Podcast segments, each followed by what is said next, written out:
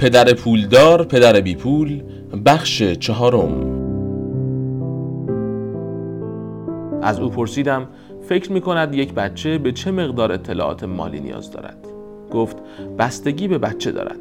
او از جوانی می‌دانست که مایل بود ثروتمند شود و به اندازه کافی خوش شانس بود که پدری ثروتمند داشت که مشتاق راهنمایی او بود. رابرت گفت تحصیل بنیاد موفقیت است. درست همانطور که مهارت‌های دقیق مهارت‌های اقتصادی و مهارت‌های اطلاعاتی نیز دارای اهمیتی حیاتی هستند آنچه در زیر میآید داستان دو پدر رابرت یکی پولدار و دیگری توهی دست می باشد که به طور مفصل مهارت‌هایی را که او در طول یک عمر کسب نموده است شرح می دهد. تضاد میان دو پدر دیدگاه مهمی فراهم می سازد. من از کتاب حمایت کردم و آن را ویرایش نمودم و بخش های پراکنده را به یکدیگر پیوند دادیم. هر حسابداری که این کتاب را می‌خواند باید دانش کتاب های علمی خود را از یاد ببرد و دریچه ذهن خود را به روی نظریه هایی که رابرت ارائه می دهد باز نماید. اگرچه بسیاری از آنها اصول حسابداری پذیرفته شده کلی و بنیادی را به چالش می کشد اما بینش با ارزشی نسبت به روشی فراهم می کند که سرمایه گذارهای واقعی تصمیم های سرمایه گذاری خود را تحلیل نمایند. هنگامی که به عنوان والدین فرزندان خود را نصیحت می کنیم که به مدرسه بروید خیلی درس بخوانید و نمره خوب بگیرید اغلب کاری خلاف عادت فرهنگی انجام می دهیم البته انجام آن همیشه کار درستی است. وقتی با رابرت ملاقات نمودم در ابتدا نظریه های او مرا وحشت زده کرد. بزرگ شدن توسط دو پدر به او آموخته بود که برای دو هدف مختلف کوشش کند. پدر تحصیل کرده به او نصیحت می‌کرد که برای یک شرکت کار کند. پدر ثروتمند به او پند می‌داد که خودش مالک شرکت شود. هر دو روش زندگی به تحصیل نیاز داشت. اما موضوعهایی که باید مطالعه شوند کاملا متفاوت بودند. پدر تحصیل کرده رابرت را تشویق می کرد آدم زرنگی باشد. پدر ثروتمند رابرت را تشویق می کرد که کشف کند چگونه آدم های زرنگ را استخدام نماید. داشتن دو پدر باعث ایجاد مشکلات بسیاری شد. پدر واقعی رابرت رئیس آموزش ایالت هاوایی بود. تا سن 16 سالگی حراس از این که اگر نمره های خوب نگیری شغل خوبی به دست نخواهی آورد اثر کمی داشت. او از قبل می‌دانست که راه شغل او این بود که مالک شرکت شود نه آنکه برای شرکت ها کار کند. در حقیقت اگر به خاطر عقل و پافشاری مشاور راهنمایی دبیرستان نبود رابرت شاید هرگز به دانشگاه نرفته بود.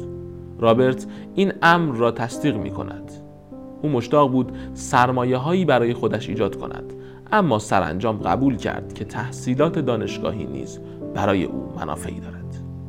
در حقیقت نظریه های این کتاب برای بیشتر والدین امروزی احتمالا خیلی دور از دسترس و مترقی هستند. بعضی والدین برای حفظ ادامه تحصیل فرزندان خود در مدرسه مشکلات زیادی داشتند. اما در زمانه که به سرعت در حال تغییر است یادگیری نظریه های جدید اجتناب ناپذیر می باشد اما به عنوان والدین در پرتوی زمان در حال تغییرمان لازم است نظریه های جدید و برجسته را با آغوش باز پذیرا باشیم. تشویق فرزندان به استخدام مانند نصیحت آنها به پرداخت مالیات بیشتر از سهم مناسب در طول عمر با قول ناچیز یا حتی صفر برای بازنشستگی می باشد و این حقیقت دارد که مالیات بیشترین هزینه هر شخص است. در حقیقت بیشتر خانواده ها از ژانویه ماه اول سال میلادی تا نیمه ماه مه ماه چهارم میلادی برای دولت کار می کنند تا مالیات خودشان را فقط برای یک سال پرداخت کنند نظریه های جدیدی لازم است و این کتاب آنها را در اختیار ما قرار می دهد. رابرت ادعا می کند که ثروتمندان به فرزندان خود موضوعهای متفاوتی را می آموزند. آنها در سر میز شام و در منزل به فرزندان خود آموزش می دهند. این نظریه ها ممکن است همان نظریه هایی نباشد که برای بحث با فرزندان خود انتخاب می نمایید. اما اگر به آنها نگاهی بیاندازید به نفع شماست و به شما نصیحت می کنم در این مورد تحقیق نمایید. به نظر من به عنوان یک مادر و یک حسابدار رسمی مفهوم ساده نمره خوب گرفتن و پیدا کردن یک شغل نظریه کهنه و قدیمی است. باید به فرزندان خود با درجه بالاتری از مهارت نصیحت کنیم. به نظریه های جدید و تحصیلات متفاوتی نیاز داریم. شاید گفتن این جمله به فرزندان خود که کوشش کنید کارمند خوبی باشید در همان حال برای تشکیل سرمایه گذاری خودتان هم تلاش نمایید نظریه چندان بدی نباشد. به عنوان یک مادر امیدوارم این کتاب به والدین دیگر هم کمک نماید.